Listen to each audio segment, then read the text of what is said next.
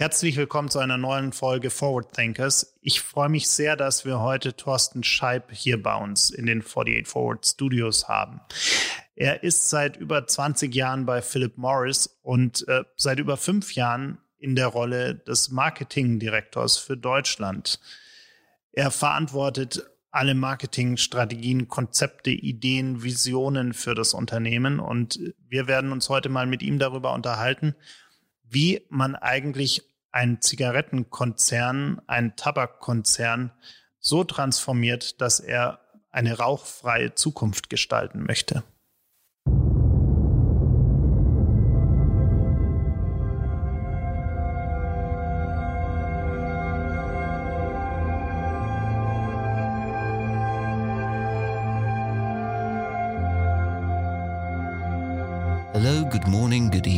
Good afternoon, and welcome wherever you are in the world.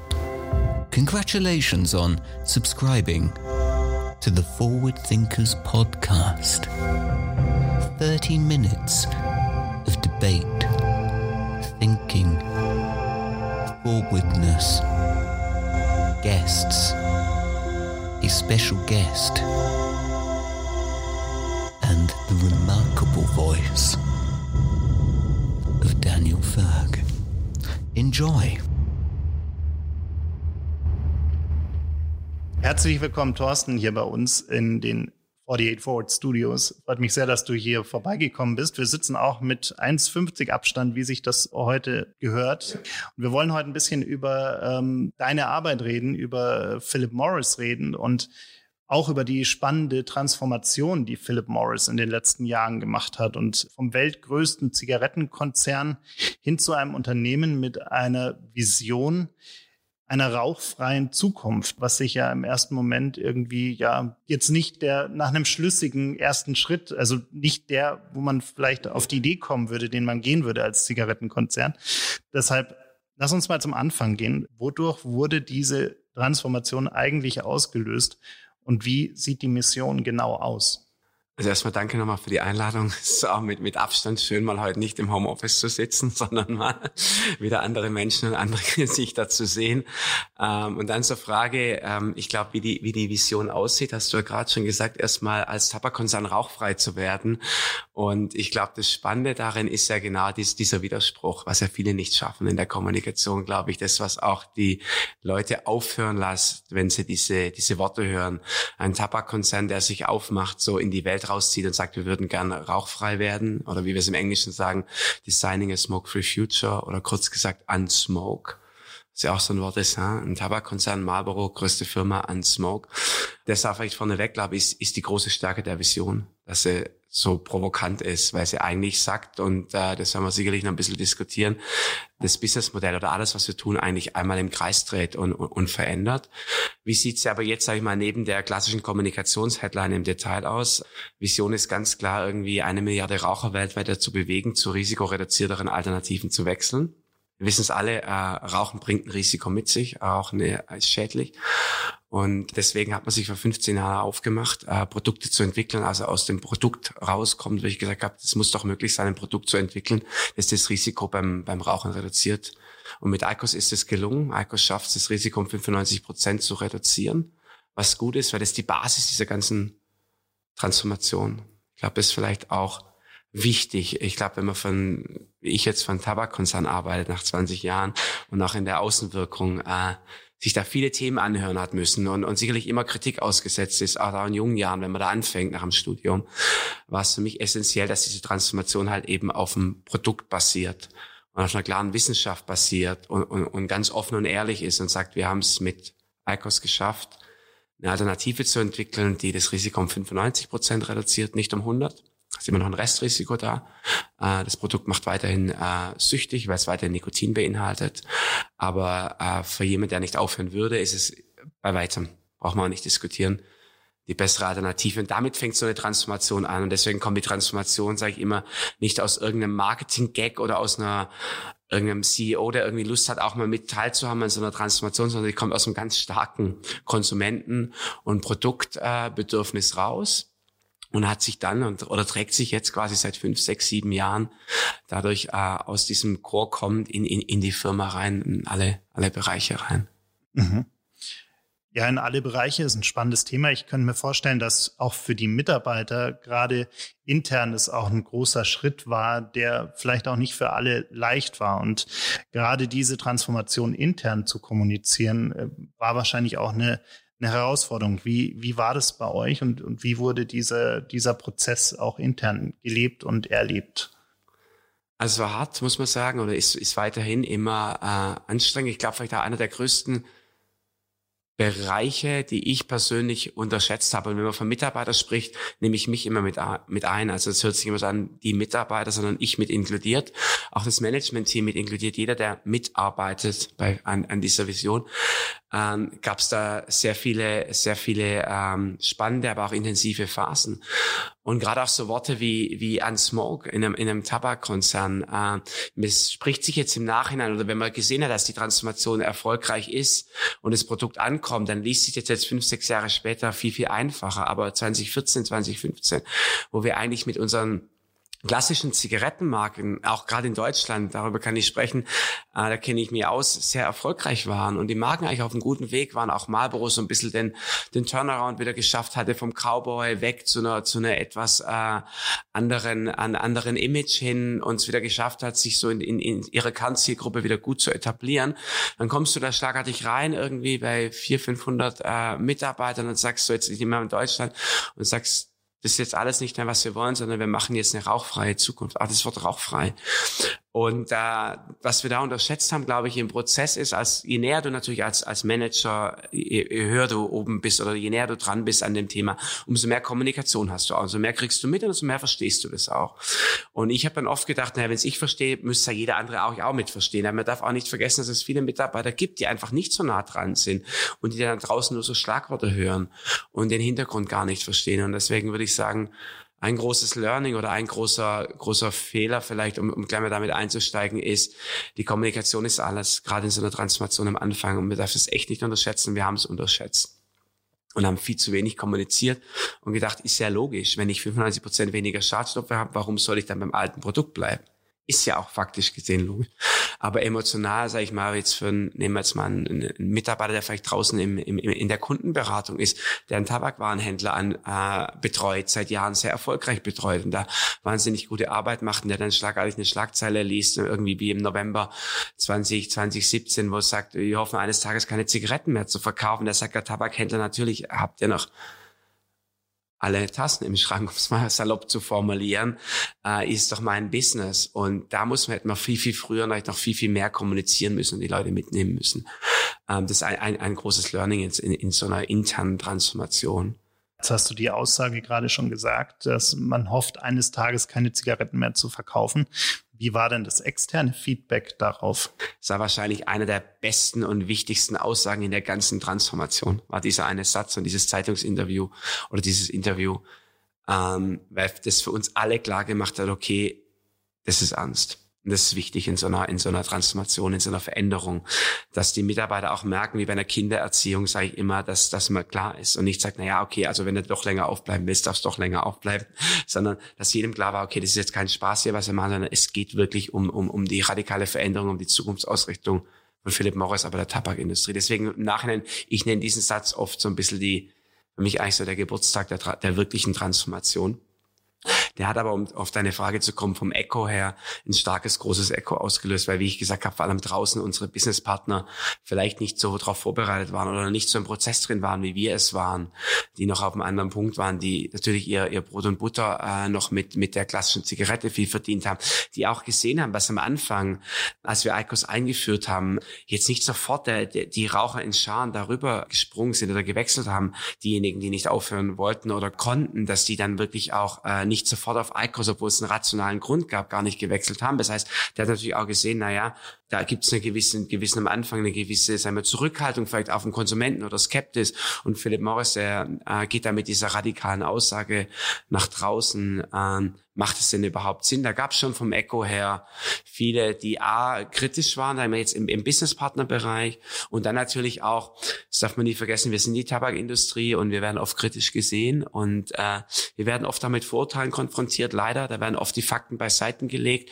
Und da wird oft auch von den, von den Kritikern emotional agiert. Und da wurde oft gesagt, na, ist ja nur ein PR-Gag die meinen das ja gar nicht ehrlich. Guckt euch doch die Zahlen an und so weiter. Also da wurde auch auf beiden Seiten quasi gab's Gegenwind. Aber wie gesagt, trotzdem äh, muss man wirklich dankbar sein, dass dieser Satz gefallen ist, weil der fällt ja heute, was haben wir, 2020, drei Jahre danach und du kommst aus der Kommunikationsbranche, weißt, wie wichtig gute Sätze sind und dieser Satz wird ständig wiederholt und das ist ja, es zeigt die Kraft dieses Satzes.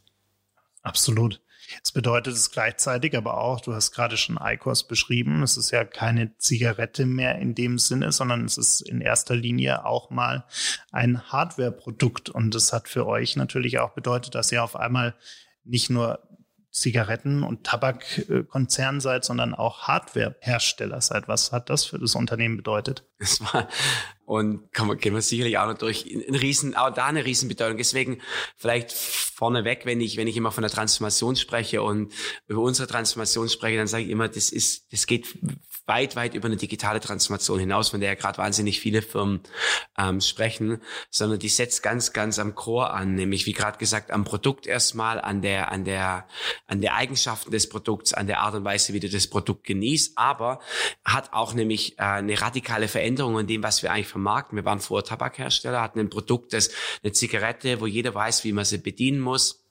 Die hat im Prinzip kein Verfallsdatum, die hat keine großen verschiedenen Versionen, die der Konsument will auch die Innovation überhaupt gar nicht haben. Das ist so ein bisschen, ich schreibe, beschreibe es einmal mit, mit vielen anderen Gütern des, des Genussmittels, wo du gar nicht so innovativ unterwegs bist, wie beim Wein ja auch nicht und so weiter.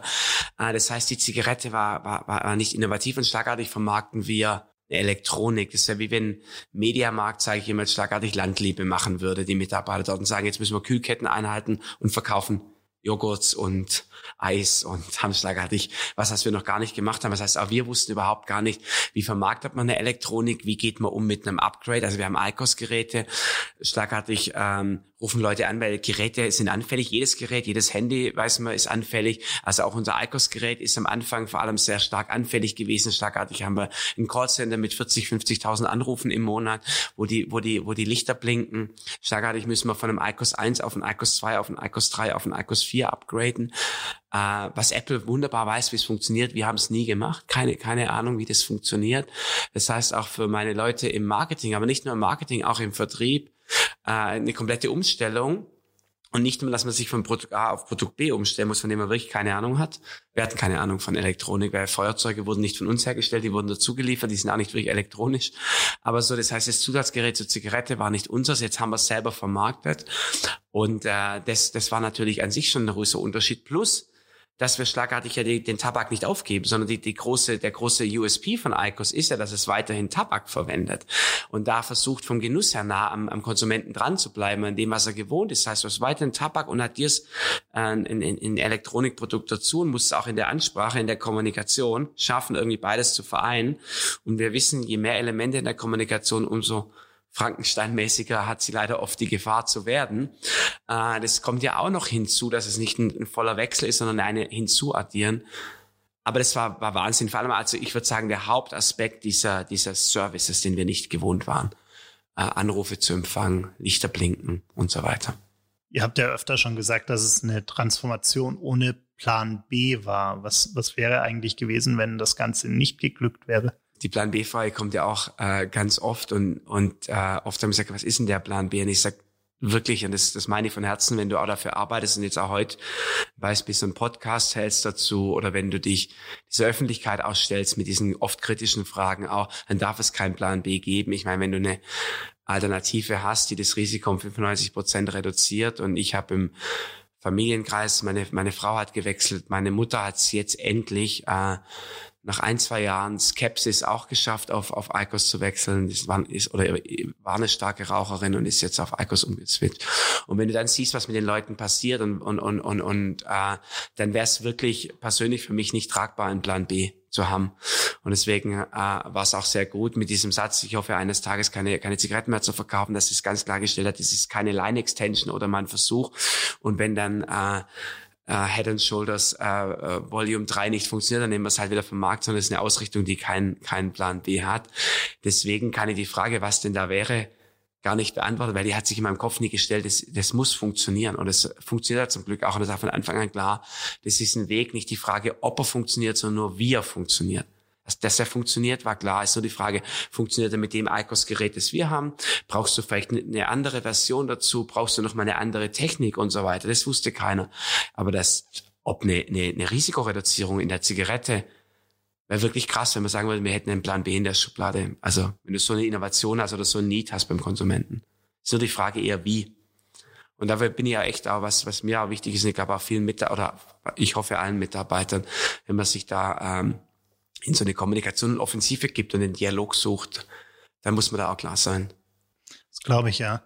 Ähm, diese ganze Coronavirus-Pandemie hat uns ja jetzt alle sehr ja, getroffen und, und zumindest mal unseren Alltag ordentlich durcheinander gewirbelt. Wie, wie hat die Krise denn eigentlich Philip Morris getroffen und seht ihr eine Veränderung im, im Konsumverhalten eurer Kunden? Also die, die Krise hat uns erstmal, glaube ich, jetzt wie, wie alle anderen auch, was das, wenn wir jetzt fragen wir intern an, wie, wie alle anderen auch intern getro getroffen, haben wir ja vorher schon ein bisschen andiskutiert. Ich würde sagen, hat uns äh, glücklicherweise dazu zu gebracht, äh, virtueller zu werden in unserer Zusammenarbeit. Das Homeoffice jetzt mit all den Vor- und Nachteilen, glaube ich, nach vorne gepusht, wie bei jedem Unternehmen. Ich glaube, auch da haben wir, haben wir viel gelernt. Sie hat uns ähm, getroffen. Ich würde mal vielleicht zwei, zwei kurze Beispiele nennen. Erstmal das, was, was vielleicht intensiver war, ist, du hast ja mit ICOS ein Produkt, das du probieren muss und auch soll's, weil du musst wissen, wie der Geschmack, wie du den findest, ähm, welche Geschmacksrichtung dir nahe ist. Also du hast quasi ein orales Erlebnis, wenn man das so sagen kann. Das ist natürlich in Zeiten von Corona, wo du auf generell auf Hygiene bist, auch jetzt so bei Maskenpflicht haben und, so, und solche Themen, ist es nicht einfach in der Vermarktung. Da hat man Konzepte gefunden, dass zum Beispiel wie zu Hause testen für 30 Tage, dass der Konsument das Gerät zu Hause nehmen kann, zu Hause testen kann. Solche Programme mussten ganz, ganz schnell entwickelt werden, weil einfach dieser One-to-One-Kontakt, diese Enge und diese Nähe auch die du mit dem Gerät natürlich hast, wenn du es testest, die natürlich in so einer Zeit des Social Distancing einfach gefühlt, auch wenn die Geräte frisch ausgepackt sind und so weiter, aber einfach gefühlt äh, äh, nicht, nicht, nicht, nicht immer in dem Moment richtig waren. Dazu haben unsere Stores geschlossen gehabt, natürlich, also getroffen wie jeden großen, großen, großen Einzelhandel oder Offline-Retail, aber auch positiv sage ich immer, das kann man auch sagen, positiv natürlich auch getroffen, weil die, die Grenzen sind zu. Wir wissen auch, dass viele Konsumenten äh, gut und gerne sich Produkte aus, aus, aus Polen, aus Tschechien oder aus dem Urlaub mitbringen. Hier wahrscheinlich jeder, äh, der mal, der mal geraucht hat. Ich habe auch lange geraucht in, in meiner, meiner Studienzeit und dann sich aus dem Urlaub oder im, im, im Flieger eine, eine eine, eine Stange äh, Zigaretten mitgenommen habe. Das ist natürlich durch die geschlossenen Grenzen erstmal jetzt im Moment weg. Das heißt, wir haben das Volumen in Deutschland, das ist gut. Aber jetzt von der Vermarktung her natürlich hat es uns auch äh, in bestimmten Facetten getroffen. Aber dadurch, dass wir in der Transformation auch schon sehr digital waren, und da bin ich wirklich sehr dankbar dafür, äh, dass wir die letzten vier, fünf Jahre da echt einen guten Job gemacht haben, uns online wirklich gut aufgestellt haben. Vor fünf Jahren gab es noch keinen Online-Store, auch von ICOS nicht, der war noch geschlossen. Wenn das, wenn Corona vor fünf Jahren gekommen wäre und der Konsument hätte sich nur mit dem Code in unseren Online-Store einwählen müssen, dann hätten wir wirklich alt ausgesehen, um es offen zu sagen.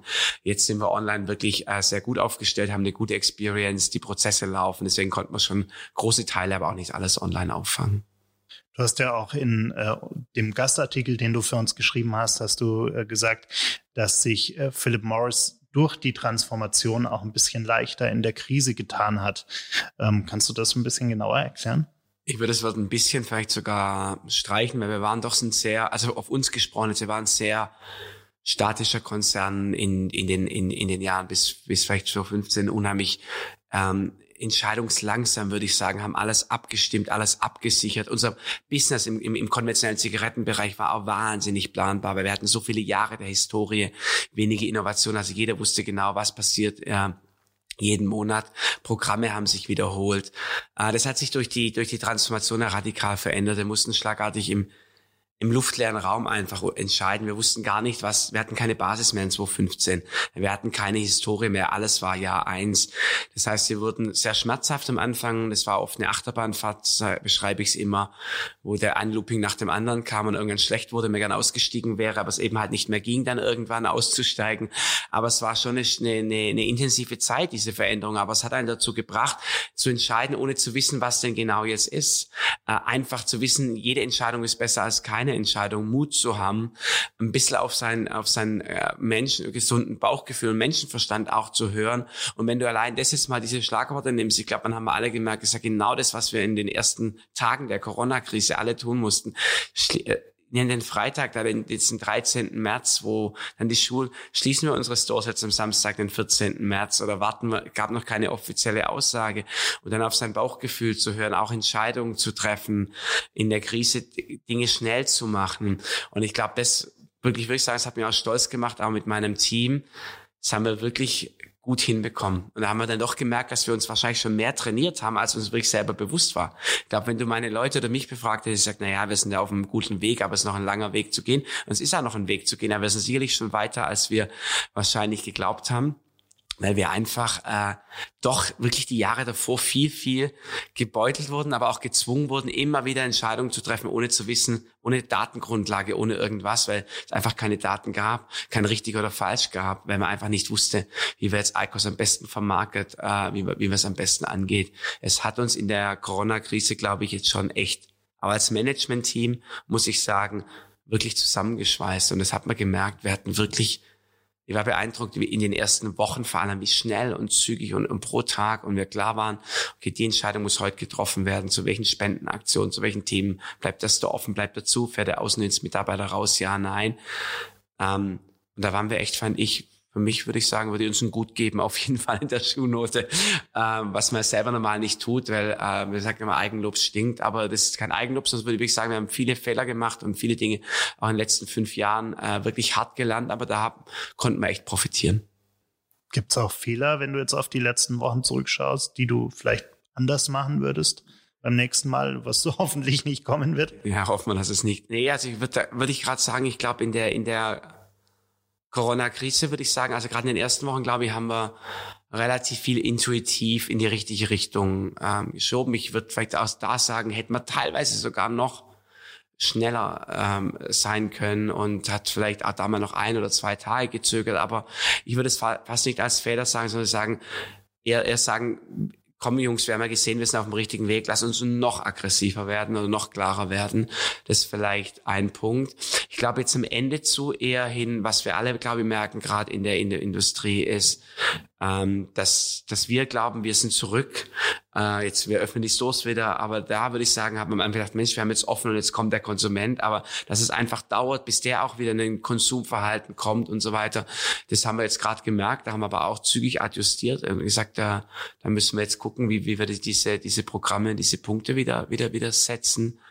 Aber ich glaube, wir haben viel, viel mehr davor gelernt, würde ich sagen, und viele Fehler gemacht in den, in den ersten drei, vier, fünf Jahren. Und äh, aber jetzt, wenn ich die Corona-Krise nehmen würde, würde ich sagen, da haben wir echt einen soliden, guten Job gemacht. Und auch jetzt, wo wir zum Ende zu den letzten zwei, drei Wochen, auch heute Morgen wieder merken, Mensch, bedingt, bestimmte Programme greifen nicht so. Ähm, die Fehler bleiben, die, du kannst ja Fehler weil wir wissen jetzt auch wieder nicht, wie tickt der Konsument morgen. Aber wir gehen mit den Fehlern schneller um, wir, wir sprechen sie schneller an. Wir sind nicht mehr so, früher war auf einem Großkonzern, kennst du vielleicht auch so, dann wird es erstmal ein bisschen vertuscht, ein bisschen Präsentation drumherum geschrieben und so weiter. Das passiert bei uns nicht. Wir sagen einfach, okay, das Programm funktioniert nicht, merkt man nach vier Tagen, was müssen wir tun? Und da sind wir einfach, glaube ich, äh, gut, gut unterwegs. Was ist für, für dich das wichtigste Learning aus den letzten Wochen, aus dieser Krise heraus? Also ich glaube, wie wir, wie wir gerade gesagt haben, ich glaube, eigentlich das Wichtigste auf einer, auf einer Metaebene ist dieses Mut zu haben, Entscheidungen zu treffen. Ähm, so banal das klingt und so buzzwordmäßig, deswegen mag ich es eigentlich nicht, aber es ist leider wahr. Äh, dieses Entscheids. Also lass das Team auch nicht hängen oder Eier rum gerade wenn du dann auch virtuell connected bist, ich glaube, das ist dieses Entscheiden, Mut zu haben, eine Entscheidung zu treffen, äh, aufs Bauchgefühl zu hören. Das sind so Dinge, die, die, die mir echt ganz, ganz klar wurden. Und neben den ganzen Themen, wir haben äh, Homeoffice, wie wahrscheinlich alle gelernt haben. Und das meine ich auch mit Mut. Diese, diese Digitalisierung, die war bei, kam bei uns an. Wir sind auch dahin gegangen und wir haben auch online eröffnet, aber wir hatten immer noch so ein bisschen das Gefühl, naja, der Konsument. Und äh, das ist auch ein Learning. Der, der, der ist bereiter. Wir können den nächsten Schritt gehen, wir können den Schritt weitergehen. Und deswegen äh, auch da wieder immer das Learning. Äh, und obwohl wir schon radikal und finde ich echt gut rangegangen sind, kann man da jetzt auch sagen, hätte man noch einen Schritt schneller gehen können, ähm, digital noch mutiger sein. Äh, heute wählen sich zum Beispiel Konsumenten äh, abends um 18 Uhr gibt's immer Sessions, wo die sich virtuell das Produkt erklären lassen können. Hätten wir vor drei Monaten, wenn ich das vorgeschlagen hätte, jeder gesagt, forget it, macht kein Konsument. Die wählen sich doch abends sich am Laptop virtuell ein und lassen sich ICOS erklären. Gestern haben sich über, über, über 60 ähm, Raucher äh, eingewählt und sich das Produkt abends von einem, von einem Kundenberater erklären lassen. Das ist mega. Das hätte an einem Tag und das hätte vor drei Monaten hätte jeder gesagt, du bist doch, funktioniert nicht. Ich hätte auch gesagt, es funktioniert. Die Idee kam auch nicht von mir. Also das hätte, ich hätte gesagt, funktioniert never. Es funktioniert. Also Mut haben in allen Facetten. Du hast gerade schon von Unsmoke gesprochen, von der Kampagne, von der Vision für die rauchfreie Zukunft. Was war denn für dich persönlich die größte Herausforderung, als es plötzlich Unsmoke hieß? Ja, wie gesagt, ich glaube, ähm, die in diesem be bestimmten Wort war die äh, größte Herausforderung der Umgang mit den mit den Kritikern oder ich soll mal sagen Kritikern, so vielleicht ich nehme mal jetzt ein ganz persönliches Beispiel mit den Freunden auch. Ich sage, Mensch, Thorsten, jetzt, jetzt, jetzt treibt das aber echt zu weit, so als, als auch die Anzeigen rausgingen zu Unsmoke. Und ja, die gesagt das ist doch echt jetzt nicht, nicht wirklich ernst gemeint von euch. Also so ein bisschen dieses, äh, immer noch schwingt er beim Tabakkonzern immer mit. Ist es ein, ist es wie Forschen sagt, ist es ein PR-Gag oder nicht? Und da waren viele Freunde, als die Anzeigen gesehen irgendwie fanden sie es cool und haben gesagt, boah, echt bold, irgendwie da, da, da dazu rauszugehen, medial auch groß. Aber so in einer gewissen Weise haben sie mich alle angeguckt und gesagt, hast du jetzt so unter uns in den vier Augen, was steckt denn da wirklich dahinter? Und waren dann echt überrascht, wenn mir das mal so fünf Minuten erklärt, auch abends bei einem Bier oder so, dass es wie ernst und wie, wie, wie, wie klar die Vision dann doch wirklich ist. Aber das war am Anfang schon so ein bisschen, wo ich gemerkt habe, ups, die, die denken jetzt alle, das ist so eine, ein, ein Marketing-Gag, würde ich sagen. Es kam schon viel, muss man offen sagen, ist auch ein Learning. Mir ist dann so überzeugt, aber da kam schon oft von vielen zurück, Mensch, jetzt äh, ist es echt euer Ernst, das kann ja nicht sein. Es war, glaube ich, sogar zu krass teilweise für Leute, als das ist, das war vielleicht so der, der Moment, wo ich dachte, okay, es bedarf wirklich viel Erklärung. Bevor wir, bevor wir gleich nochmal äh, näher in das Marketing-Thema reingehen, Gab es einen Moment, der dir in den letzten Jahren besonders in Erinnerung geblieben ist, ganz persönlich? Ja, den gibt's. Ähm, ist immer ein, äh, ein Montag, nenne ich den immer, das ist der Montag des Geschäftsführermeetings. Ähm, traditionell das sind wir noch traditionell jeden Montag. Jetzt machen wir es virtuell jeden Tag. Also wir, auch da sind wir öffnen. Aber wir haben traditionell unser Management-Team-Meeting jeden Montag. Und es gab diesen besagten Tag, wo man wusste, okay, jetzt gehen wir die rauchfreie Zukunft und irgendwann müssen wir den Schritt radikal gehen und eigentlich die komplette Kommunikation für unsere konventionellen Zigaretten und, und Marken wie Marlboro oder hauptsächlich Marlboro einstellen. Das spürt man, der Moment kommt, weil irgendwann lässt sich das auch nicht mehr argumentativ und auch businessmäßig macht es einfach keinen Sinn mehr. Man spürt das, aber man ist natürlich groß geworden mit einer Marlboro, mit einem Cowboy, mit den Kampagnen hat die geschaffen. Hat dann auch mit, mit viel Herzblut Don't Be a Maybe als Kampagne mit den Markt gebracht, 2011, 12, hat die, die, der Marke damit ein neues, neues Image gegeben und dann diesen Moment zu, zu spüren, der da kommt und man sagt, okay, der wird kommen die nächsten Wochen, Monate und er kam dann an diesem besagten Montag, wo wir wussten, okay, da ist die Entscheidung gefallen, in, in, in diesem Team äh, die Kampagnen und die Unterstützung von der Marlboro für Deutschland einzustellen. Und es war schon so ein Moment, wo es wo es ruhig war im Management-Team, weil irgendwie wusste, okay, es ist jetzt so ein historischer Moment. Und ich kriege da immer heute auch noch, noch Gänsehaut, wenn ich darüber spreche, weil das war dann einfach so ein Moment, wo man wusste, okay, jetzt, jetzt jetzt ist auch da der nächste, der nächste Schritt erreicht. Und äh, schon für die Organisation, für alle zu sagen, es war unvorstellbar, dass wir eine nationale Konferenz haben, wo, wo, wo kein Marlboro-Film am Anfang läuft oder wir nicht über, über, über, über diese Themen sprechen. Und das war dieser Montag, wusste da geht man abends nach Hause und denkt, okay, jetzt, jetzt ist soweit. Jetzt hast du ja auch so ein bisschen deine eigene Arbeit, dein eigenes Herzblut oder so irgendwie obwohl man sich wahnsinnig auf das Neue freut, aber es ist ja auch schön, wenn man das Alte nicht dann mit den Füßen wegtritt, sondern auch ein bisschen Wehmut hat. Und ich hatte schon aus Marketing, nicht aus dem Produkt und nicht aus der, äh, das weißt du, glaube ich, hast du auch gemerkt, nicht aus der Risikoreduzierung und so weiter, das alles richtig, richtig stark und toll, aber so rein aus den Werten des Marketings zu sagen, da geht jetzt eine Ära zu Ende mit einer Marlboro. Marlboro ist eine ikonische Marke, hat. Deswegen, es war, ein, war, ein, war ein, ein wichtiger, wenn nicht der Moment für mich in der Transformation neben dem November-Interview, war das vielleicht so der, wo es mich persönlich dann getroffen oder wo mir klar wurde, okay, jetzt, jetzt sind wir da, jetzt fährt die Achterbahn so, würde ich sagen, vielleicht oben so über den Hügel drüber. Jetzt rasen wir runter. Wenn wir noch mal ein bisschen über Marketing sprechen, es gibt ja für die Tabakbranche ein Werbeverbot. Für, für viele andere Unternehmen wäre das unvorstellbar, dass sie nicht für ihr eigenes Produkt werben dürfen. Ähm, wie geht ihr damit um und ähm, wie funktioniert Marketing mit Werbeverboten eigentlich? Also wir haben in Deutschland äh, jetzt kein totales Werbeverbot, sondern ein, ähm, teilweise ein, ein Werbeverbot für bestimmte Kanäle. Wir sind, ähm, das ist auch gut so, in dem Moment, wo wir mit über 18-jährigen Rauchern sprechen, können wir, können wir relativ gut und klar kommunizieren, was auch, was auch wichtig ist. Ähm, deswegen würde ich sagen, das ist das erste Mal, dass es kein totales Werbeverbot ist. Zweitens würde ich sagen, Verbote generell äh, drängen dich immer dazu, innovativer zu werden. Es ist so, ist auch jetzt keine, keine Floskel, sondern tut es. Wenn du Fernsehwerbung hast, und ich halt auch Praktikas gemacht bei großen FMCG-Herstellern, äh, dann geht halt irgendwie ist klar, 90 Prozent deines Budgets geht erstmal in TV-Spot und der wird hoch und runter genodelt, wird mit der Mediaagentur noch optimiert, 30 Mal getestet, bis auch jede Person und jedes Wort stimmt und dann läuft der mal ein Jahr lang durch. Äh, das ist bei uns nicht so, weil dieser Kanal steht nicht zur Verfügung. Das heißt, wir mussten auch in, der, in den Zigarettenzeiten immer innovativer sein, war deswegen, glaube ich, auch im Eventmarketing und so weiter immer führend. Ähm, da wirklich, äh, also ich würde auch mal sagen, vielleicht so das klassische Below-the-Line-Marketing in den 90ern und 2000 geprägt, auch mit einem Abenteuerteam oder Summerjobbing und haben jetzt auch, und das habe ich ja vorgesagt, auch bei ICOS, glaube ich, hilft uns das sogar, dass wir in den Massenmedien, würde ich sagen, eingeschränkter sind, weil es uns wirklich, und es auch richtig ist, eine Experience bringt. ICOS braucht Experience Marketing, wie ich vorgesagt habe, die Leute müssen das Produkt erleben. Wir öffnen Stores. Ähm, das ist extrem wichtig in, in, in dem Bereich, äh, dann auch, wenn die Leute sich registrieren. Wir haben eine sehr, sehr hohe Quote von Konsumenten, die sich wirklich proaktiv registrieren und dann der Teil dieser ICOS äh, Loyalty-Familie, sage ich mal, werden, die dann auch von uns bewusst äh, informiert werden möchten, wie das Gerät funktioniert, wie reinig ist das Gerät, auf was muss ich aufpassen, etc.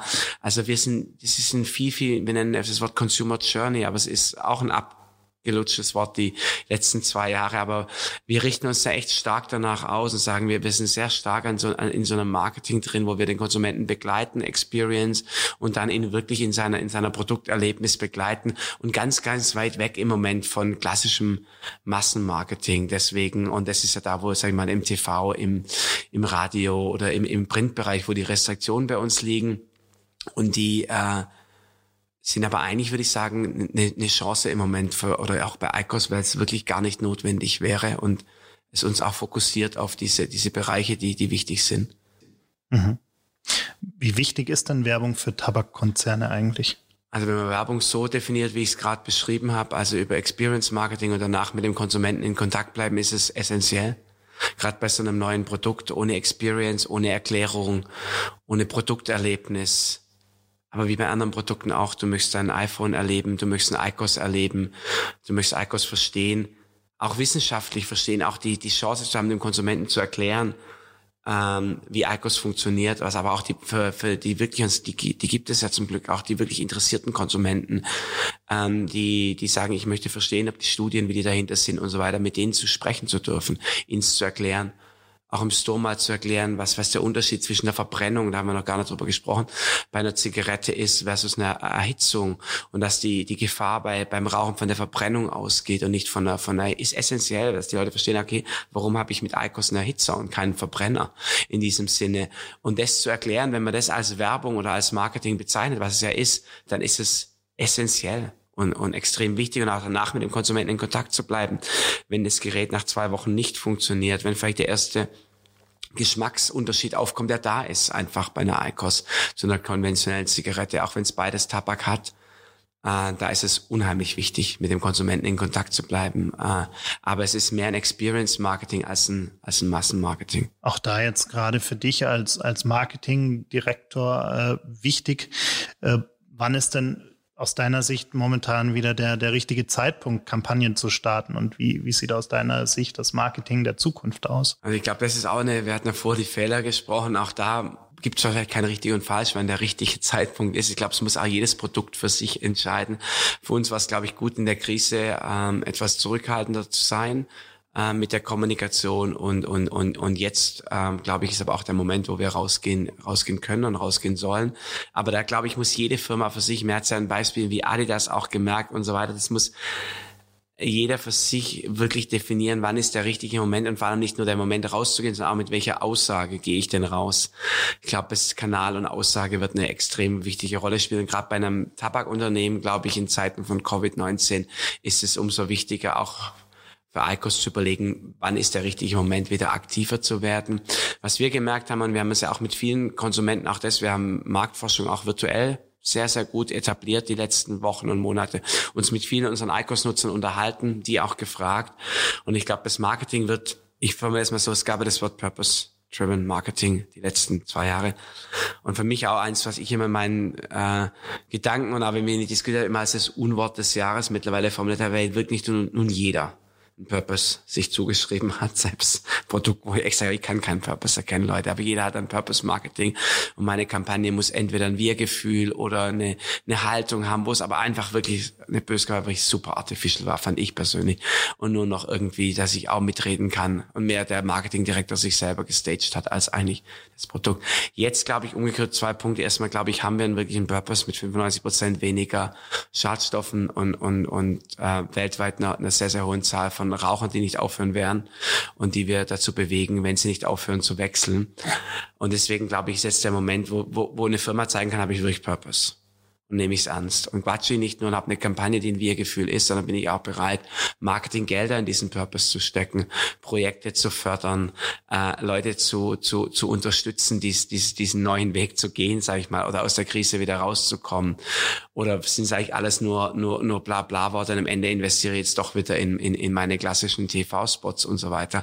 Ich glaube, da wird, und das haben wir auch gemerkt, dass ich glaube, jetzt trennt sich die Spreu vom Weizen hoffentlich im Purpose Marketing, ist mein Gefühl. Und man wird wirklich die Firmen rauskristallisieren, die es wirklich ernst meinen, die einen Purpose haben. A und B dann auch bereit sind, in diesen Purpose zu investieren. Das ist ja nicht einfach immer. Und auch in, in, in, in, in, in, in diese, diese, diese Form der Kommunikation zu investieren und nicht nur immer ins Produkt, weil es ein Unterschied, ob ich sage, ich push mein Produkt, ich habe Produktmarketing und hier einen ganz, ganz tollen Preis, brauchen wir auch, aber ich, ich bin ja bereit, eine gewisse Summe meines Budgets dafür abzustellen. Und da wird man sehen dann, wer hat halt eine schicke Kampagne gemacht, weil wir Gefühl und jetzt auch wieder mit den Amerika-Geschichten. Ich, ich sehe sie kommen, die Kampagnen, wo, wo jetzt alle meinen, sie müssten sich irgendwie artifiziell ähm, äh, da, da, da positionieren. Aber am Ende, wer tut dann wirklich was und wer ist auch bereit äh, zu investieren in diese, in diese Gesellschaft? Und jetzt auch in, die, in der Krise in, in, in, in Deutschland oder in, in unsere Wirtschaft oder in unsere äh, nach vorne denken. Ich glaube, da wird sich jetzt die Spreu Weizen drin. Gerade durch die Krise ist das Thema Zusammenhalt in unserer Gesellschaft und äh, das Thema Corporate Social Responsibility ja auch ein sehr wichtiges geworden. Also es war natürlich davor schon wichtig, aber durch die Krise ist es, glaube ich, noch viel, viel präsenter geworden. Was siehst du denn an Möglichkeiten, wie man auch nach der Krise noch mehr zurückgeben kann? Ich glaube, was generell erstmal, was, was wir merken und glaube ich viele Firmen merken, ist, dass das Corporate Communication, Corporate Responsibility und Brand Communication viel, viel enger für, sich verwebt, weil äh, Firma und Produkt immer eins sind. Das hast du ja bei, bei Adidas gemerkt, die Firma, und das, das ist dann schlagartig das Produkt. Und äh, das merken wir auch extrem, dass es einfach der Konsument ist sehr stark in, in, in einem sieht, was macht vielleicht für ihn Icos, für ihn ist Icos die Firma und nicht Philip Morris. Und er sagt, was macht diese Firma, die, die dieses Produkt herstellt? Erstmal, ich glaube, das ist der erste große Trend. Ich glaube, es wird noch viel, viel enger werden. Die Firma kann nicht nach, nach A gehen und, und das Produkt nach B oder so. Das wird das, führt, das merkt der Konsument heute zum Glück. Und ich glaube, für uns als ähm, Innovationstreiber, und ich glaube, das ist ja eine Stärke auch, wo wir wirklich, was wir vorgesagt haben, glaube ich, durch ein, ein Tal der Tränen gegangen sind, äh, Businessmodelle umkrempeln mussten, äh, von einem auf anderen Tag nicht schlagartig keine Kanäle mehr hatten, keinen Leitsordner irgendwie hinter uns hatten, wo wir nachschlagen konnten. Wie funktionieren denn Dinge? Und, und, und Dinge wirklich äh, nach vorne treiben mussten. Ich glaube, das ist ein Moment, wo wir jetzt, äh, nennen es jetzt Marke oder Corporate Responsibility, aber wir der, der, der vielen draußen gerade, auch glaube ich, vielen Startups, vielen, vielen, vielen Unternehmen und so weiter schon, glaube ich, äh, was zurückgeben können oder oder oder oder oder, oder Punkte mitgeben können, helfen können, äh, vielleicht auch unterstützen können, ermutigen können und so weiter. Und, und da arbeiten wir gerade an an Programmen auch, die dann hoffentlich, das kann ich jetzt noch nicht, nicht so sehr drauf eingehen, aber die hoffentlich das Licht der Welt erblicken werden, relativ zügig. Aber ich glaube, da haben wir als ICOS steht nun wirklich für Disruption, aber auch für den Mut, irgendwie Geschmack neu zu definieren. Und das hatten wir vorher auch, viele Dinge müssen neu wir hatten es vorher, Networking muss neu definiert werden. Äh, und wir haben Geschmack, Tabakgenuss neu definiert. Nicht nur innovativ for the sake of innovation. Und Meetings müssen neu definiert werden. Virtuell. Und dazu zu sagen, es geht dann dann manchmal doch mehr als man glaubt, noch auch jetzt im Nachgang. Und sagen, nicht die Flinte ins Korn werfen, wenn vielleicht jetzt mein, mein, mein Event nicht mehr stattfindet, sondern wie kann man ihn wirklich gut und nicht nur virtuell for the sake of virtual, aber wie kann man ihn wirklich gut, gut machen? Und ich glaube, darum deine Frage, da, da, das sehe ich ja ein bisschen, und das macht ja auch Spaß als Marketingmensch, neben den klassischen Themen, die wir auch machen müssen, unsere Stores wieder zum Laufen bringen und, und so weiter. Äh, aber da sehe ich schon einen großen Punkt, wo wir als Firma wirklich äh, und als Marke, und deswegen meine ich, wächst zusammen, wirklich in die richtige Richtung gehen können und helfen können, oder? Zum Abschluss noch eine Frage, die, die ich gerade versuche, jedem zu stellen, der, der hier für unseren Podcast vorbeikommt oder auch virtuell vorbeikommt. Ähm, wir haben ja bei 48 Forward Optimismus als Thema für dieses Jahr, was wir schon letztes Jahr im Sommer äh, uns überlegt hatten, als wir noch gar nicht wussten, wie wichtig Optimismus eigentlich wird dieses Jahr. Wie siehst du das denn? Wie wichtig ist Optimismus gerade jetzt und warum sollten wir gerade jetzt ähm, den Optimismus nicht verlieren. Also das ist, äh, ist cool. Wir hatten auch eine Line, die Pessimismus in Optimismus äh, durchstreicht und umwandelt oder Isolation in Innovation. Genau, das sind die Punkte. Ich glaube, es ist immer in so einer Krise essentiell, äh, dieses Positiv, jeder Tag ist ein neuer Tag, geh nach vorne und, und nimm das optimistisch, weil ohne Optimismus echt gefühlt, und wir hatten ja auch so Tage, jeder hat diese Tage jetzt nicht in der Krise, aber auch davor in der Transformation, wo du immer sagst, boah, kriegen wir das wirklich hin oder der Berg wird zu groß und es hilft ja nicht. Das muss man relativ zügig abschütteln können. Und ihr habt da für mich persönlich und auch für die Teams, also ich glaube, wir haben da gute Mechanismen entwickelt und ich glaube, jetzt ist umso wichtiger. Wenn du jetzt in, ist ja immer so ein Pessimismus verfällst, bist du nicht mehr, bist nicht mehr stark, bist nicht mehr selbstsicher, hast, strahlst du nicht mehr die Energie und Freude aus, die es jetzt, glaube ich, brauchen. Ich glaube, die Optimisten, die das schaffen, die haben eine riesen Chance jetzt, weil in jeder, in jeder Krise liegt die Chance und ich bin echt davon wirklich überzeugt, äh, ein grundoptimistischer Mensch und glaube auch, dass der Optimismus, die das schaffen, äh, den auszustrahlen, das merkt man den Leuten an und, und, und die werden das auch nach vorne bringen. Und das merkst du, finde ich, jetzt schon, wenn du irgendwie Geschichten liest von kleinen Einzelhändlern oder von, von, von so, da gibt's ja wirklich dramatische Geschichten, aber die, die das am Ende mit einem Optimismus versehen, da schließt man diesen Artikel irgendwie gut ab, äh, versus denen, die irgendwie das dann so pessimistisch sagen. Also das wird das Ding werden, Optimismus, glaube ich. Das heißt, wir bleiben optimistisch. Bleiben wir, ja. Vielen Dank fürs Vorbeikommen. Danke dir. Bleibt gesund. Du auch. Dankeschön. Danke.